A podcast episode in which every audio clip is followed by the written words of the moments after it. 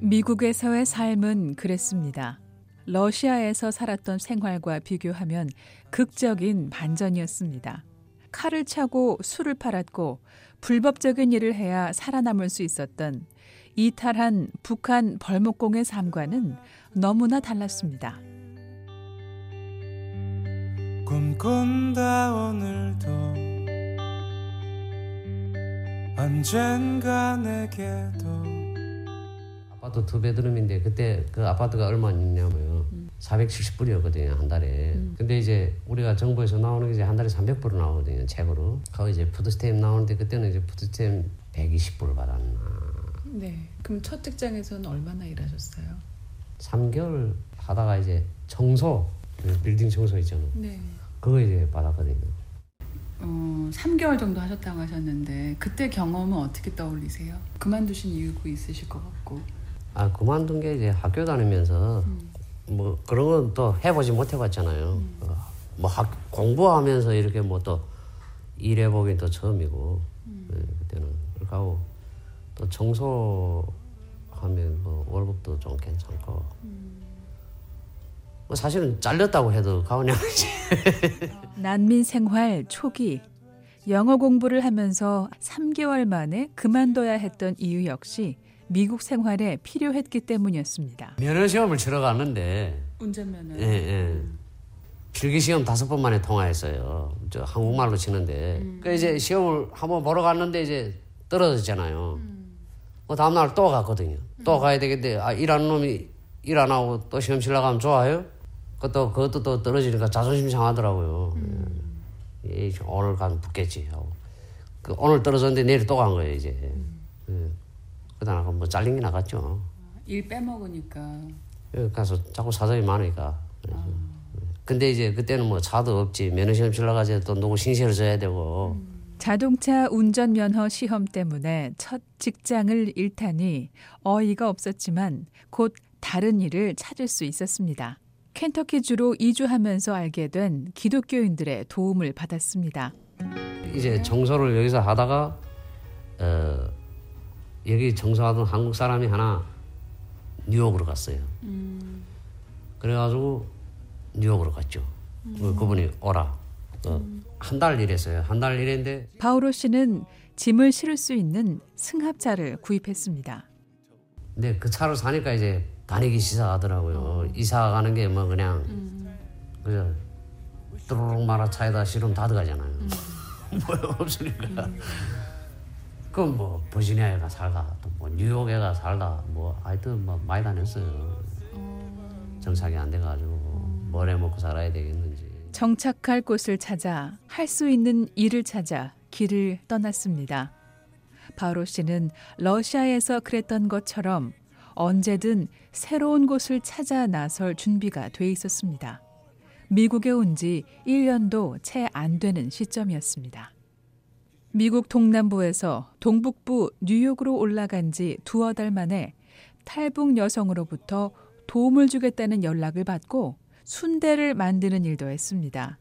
그러나 그곳에서 바우로 씨는 도둑 누명을 쓰고 억울하게 나왔다며 당시 기억을 떠올렸는데요. 하지만 바로 다른 일을 찾을 수 있었습니다. 한국분이 하는 정비소가 있어요. 그 정비소에서 일했어요. 내교는 그때 이제 불경이 돼가지고 야 정비소 일을 하는 게 또 그렇게 또 피곤하더라고요. 이게 일이 없으면 굉장히 무한한 거예요. 이제 차들이 안 들어오잖아요. 예. 아, 그, 그 손에서 월급 다 먹는데. 정비소 기술은 어떻게 익히셨어요? 아직 러시아에서 들어겠잖아요. 트럭을 몰면서 트럭이 고장날 때 다 혼자 고치고 아, 저 엔진 게? 수리까지 다 해요. 네. 기술 자격증은 없, 어, 없어요. 그런 건 없어요. 기술자시구나. 예, 예. 정비소에서 얼마나 하셨어요? 정비소에서 얼마 못했어요. 얼마 안 하다가 음. 뉴욕에서 이제 또 청소했지. 음. 뉴욕에 가서 또 청소하는데 이제 회사가 어디 있냐면 코네티컷에 있어요. 음. 하루에 세 개 city 일하거든요. 코네티컷주 한 개 빌딩, 뉴욕주 한 개 빌딩, 마지막에 뉴저지에 들어와서 빌딩 하나 했거든요. 뉴욕주에서 뉴저지주를 하루에 여러 번 왕복하며 일했던 때도 있었습니다. 일하는 시간보다 운전하는 시간이 더 오래 걸렸던 상황에서 충분한 임금을 받을 수 없었던 바오로 씨.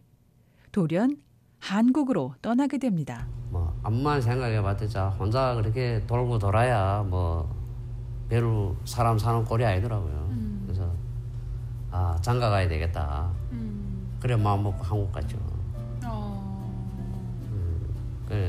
1년 돌아다니다 우리 와이프 만나서 음. 장가 가고 왔죠.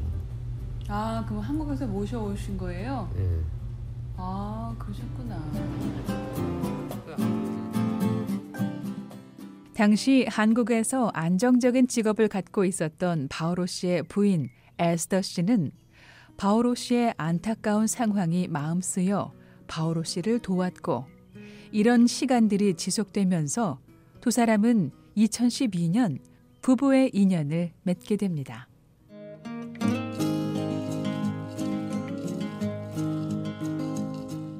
뭐 이젠 가족이랑이 생겼으니까 음. 어. 매개 살려야 되는데 능력은 안 되지. 뭐 매일 나뭐 헬퍼 해봤더니 하루 100불짜리 그냥 음, 어, 하다가 아내가 없었으면 지금의 안정적인 생활도 힘들었을 거라고 말하는 바오로 씨. 아내의 적극적인 지원으로 미국에서 전환기를 맞게 됩니다. 에스더 씨와 결혼했을 당시 바오로 씨는 초보 장판 시공자였습니다. 정확히 말해 전문 시공자를 돕는 도움이었습니다. 이 사람이 이렇게 살면서 네. 아 와이프 데리고 노가다 한다는 건 상상도 못 했지. 그런데 이제 헬퍼를 1년 하고 이제 독립했잖아요. 독립하는데 이제 독립하려면 이제 연장을 다 사야 되잖아요. 이제 그뭐 연장 연장을 이제 헬퍼하면서 짬짬이 뭐좀 어지나 뭔가는 사고 음. 뭐큰 기계들 같은 거는 뭐 쌀 처지가 못 되니까 놈이 쓰다 고장나 버린 거 이제 몇 개씩 주워다 이게 집에서 뜯었다 붙였다 해서 다 수리해서 이렇게 준비했거든요. 1년 동안. 도우미로 장판 시공 현장을 다니던 바오로 씨가 독립적으로 일할 수 있었던 것도 에스터 씨의 도움이 컸습니다. 한 한 달 동안 잠을 못 잔 거예요 이제. 응. 그 우리 와이프 보다 보다 못하다가 쓰거우니까 따라 나오기 시작한 거지. 입이 쓰거우니까. 그래서 같이 하게 됐어요. 아 처음에 독립할 때는 진짜 고민 많이 했어요. 왜냐하면 일 잘못하면 complain 걸리면 회사에서 일 안 주잖아요. 네, 그런 걱정. 내가 해낼 수 있을까? 이젠 음, 40대 후반인데 음, 이제 이적그들아 음, 일안 하고도 먹고 살았는데 이거 한다는 게 이게 과연 할 수 있을까 이런 고민이 많을 거 아니에요. 그럼 사모님도 반기술자시네요. 반기술자 정도 아니지. 우리 일하는 거 우리 둘이 하는 만짝 따라오는 사람 없어요. 손발에 척척 잘 맞으시나 봐요. 당연하죠. 그러니까 내 헬퍼로 다른 헬퍼 못 쓴다니까. 아. 이제 와이프 씌우기 싶어도 못 씌워요. 큰일 나셨네. 못 쉬신다네요. 왜, 왜 웃으세요? 왜 웃으실까요? 날게 억울해 그래. 금방석에 앉혀놓고 어기야 금이야 할까 했는데 아주 와서 노가다부터.